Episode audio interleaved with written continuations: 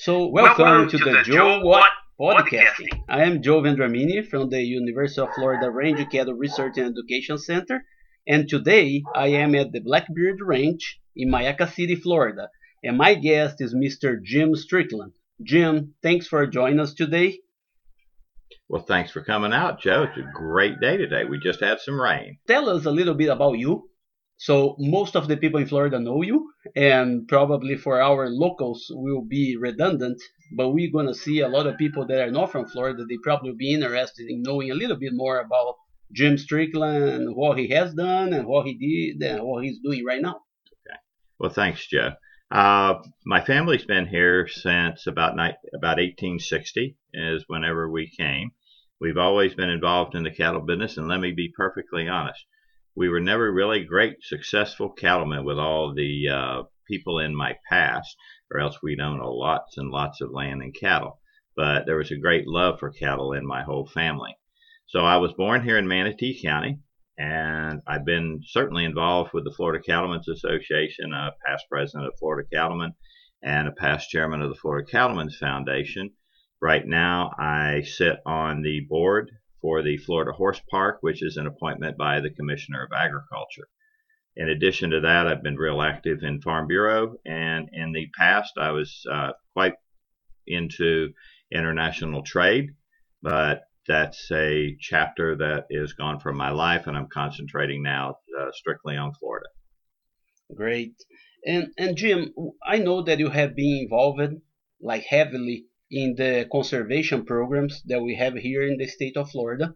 You have been probably active on the political standpoint and also as a landowner, you have interest and you have some some uh, activities that you did in this area. Can you please, uh, I think for the listeners, to explain what are the programs, what they do, and what is the current status of those programs in Florida?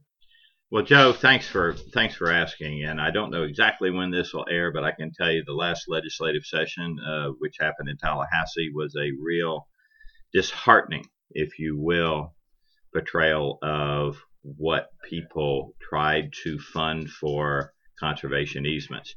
In the past, Florida Forever and Rural Family Lands have been the two major programs. Florida Forever, of course, is state funding and it is run through Department of Environmental Protection. Florida Forever has a fee simple purchase ability with the budget money they have, but they also have a conservation easement portion of that too.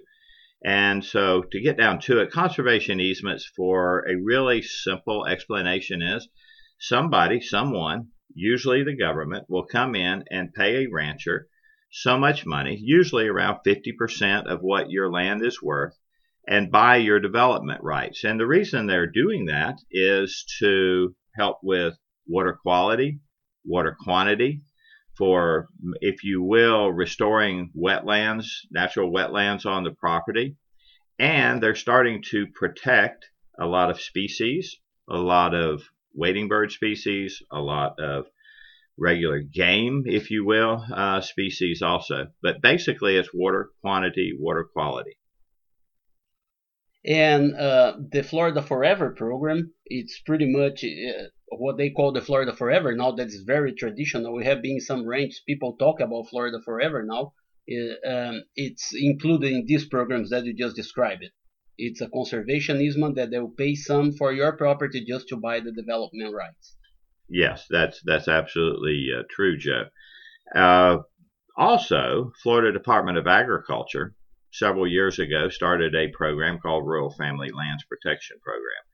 If you will, the differences between the two on the conservation easement on Florida Forever, conservation easement on rural family lands, is that on Florida Forever, you usually leave that land intact and a lot of times that would be the more pristine sloughs, cabbage hammocks, a lot of wetlands, but you you could still certainly graze cattle on it.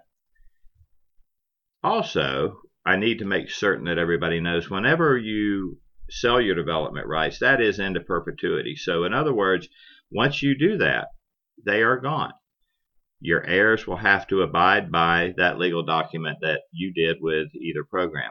The difference between them is rural family lands that you have more of a traditional, if you will, sod, hay, cattle, timber, and perhaps even farming on that piece of property.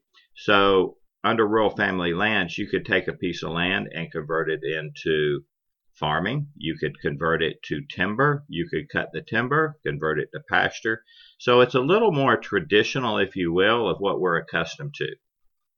And, and Jim, being a, a, um, an employee at the University of Florida and working with forages and natural resources, do you think that for land that are enrolled in those programs, do you think that we as researchers and extension personnel we should develop some specific management practices or specific uh, uh, programs that to educate landowners about those programs? And do you think that we, we need to do something different that will be specific for those situations? Joe, that's a that's a great question, and the reason it is a great question is right now we have well over one million acres, which are in the top tiers of both programs, which means they're eligible for purchase. So Florida Forever has a large amount of acreage, and rural family lands, both of them combined, have well over a million that are in the top tiers. Now, let me be perfectly clear. We have about one and a half million acres that are eligible right now that have willing sellers that the ranchers that we associate with have indicated and went through, if you will, some of the evaluation procedures. So you have a lot of people out there that want to do this. So your question really rings true because can you imagine another million and a half acres or one million acres that are under conservation easements? then I think it's of paramount importance for the University of Florida, IFAS, to understand that and understand that we're going to have oversight by different people onto that land. So, yes, the practices that we put on there, if we could work with IFAS and University of Florida, I think it would be great. Okay, and, and Jim, um, we we have heard when we talk to our uh, stakeholders about a lot of people that live from the land, they really, as you mentioned, have real interest in in enrolling land in in this program. So, and there is a perception when you go out that uh, development has been seen as an evil, right? Development is what will ruin the agriculture in the state of Florida. So, do you think development is uh, an opportunity or it's a really challenge that will eventually really decrease uh, the the ability of the state of Florida to to conduct agriculture, and we probably have to move somewhere else. Well, if you look into a crystal ball and you look a long ways out, look at the number of people that are coming into the state. Every day we gain 1,000 new people into the state. Look at all of the development that is happening right now. We're out of the recession now. It's 2017. We've been out of it for several years. There's a lot of development that, that is happening. The amount of homes that are going in is staggering. I think that conservation easement, and so do a lot of other people, that conservation easements can be used, if you will, to help keep water quality and water quantity in the state. Because whenever you come down to Florida, I don't think you come down to Florida to drive through a housing community. You drive through the Everglades or you drive through the springs in North Florida, or you drive through those great pine plantations that you will up in northwest and northeast Florida, or you go to the freshwater lakes, or you go to the estuaries, of which all water runs downhill. So all this land that we're talking about, whether it's in cattle ranching or whether it's in development, water is what sells Florida. And do I think that development is evil? No. I think that we need development and that landowners which want to develop their property, they bought, paid taxes, estate taxes for generations. And I think that that's not evil. I just think that we need a balancing in the state of Florida. Great. Uh, Jim, I, I, would like to change gears a little bit and, and we will not extend too much. So, uh, our conversation, so the listeners in the beef cattle production, is the the the Florida cattle ranchers. right? The group of producers that try to get together and, and, do something. Can you please explain to us a little bit about the Florida Cattle Ranchers, the group, the association, how that works, and what has been the outcome? Absolutely. Florida Cattle Ranchers was a group of 13 ranchers, of which uh, they're stretched from north to south to east Florida. And they got together and said, We really want a sustainable local product of beef to be sold in the state of Florida because of the demographics that we have here, the tourists that we have here, the people that want a local product, that, that want to eat a good piece of local beef. And we did not have a lot of it. So they banded together and they have come up with a really great set of criteria for the health, caring, and welfare of those animals. Some of the genetics that we use, uh, the way we treat those animals after they reach the feedlots. Uh, we have all agreed to do it right. And just recently, Publix Supermarket in over 400 stores in the state of Florida has started carrying Florida Cattle Ranchers beef, FCR Florida Cattle Ranchers.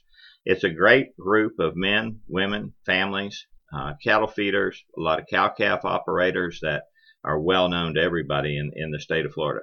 I happen to be probably one of the smallest within that group, but I'm really proud of the product that we put out. I do believe right now we've got about 8,000 head on, on feed, and it's a great product. And we are also taking in, if you will, partners uh, into Florida Cattle Ranchers. So if you're interested in joining and finding out about Florida Cattle Ranchers, please go to our website, and it's Florida Cattle Ranchers and there is at the, the association there is no uh, minimum limit of animals that you can enroll in the program or you have a limit. Yes there there are there certainly are uh, limits and and uh, what you can do in the program. And you need to speak we actually have uh, several really great people that work for us now. We've got a, fee, a field man clint waters which is doing a great job. We have Jolie Davis, which is our our uh, the head of our organization and our attorney, and both of them are really adept at explaining the situation on enrolling your cattle into Florida cattle. Okay, Jim. Before I we finish our conversation today, I'd like to know if you'd like to say something else to our listeners. I really would, and this is terribly important. We worked really hard, we meaning the Florida Cattlemen's Association, and a new group that was formed of ranchers throughout Florida, which we now represent 1.6 million acres, called the Florida Conservation Group. And you, we also have a website for Florida Conservation Group. Our advocacy is really getting conservation easement funding. This last session, we got $10 million into Commissioner Putnam's rural family lands. In the past, that was funded up to 35 million. In Florida Forever, we got one big goose egg. So if you have any opportunity to speak to your state senators, your state representatives, and tell them that Amendment 1 was passed with 71% of the vote, that the people of Florida said, we want to conserve these ranches. They voted to conserve these ranches. And this year, we had no funding for Florida Forever. In the past, it was funded up to $300 million. Think about that. We got nothing this year. 71% of the voters voted for it, and that is larger than any election that has ever been held statewide. That just showed the will of the people. So please talk to your senators and representatives. If you're if you need more talking points, go to Florida Conservation Group. All right, thank you, Jim. And now I have a few questions for you, real quick, to to our listeners, just um, uh, to learn a little more about you. So I will shoot the question, and you just give me a, a quick two-word answer, okay? Two words? Yeah, two words. All right, all right. Cattle breed.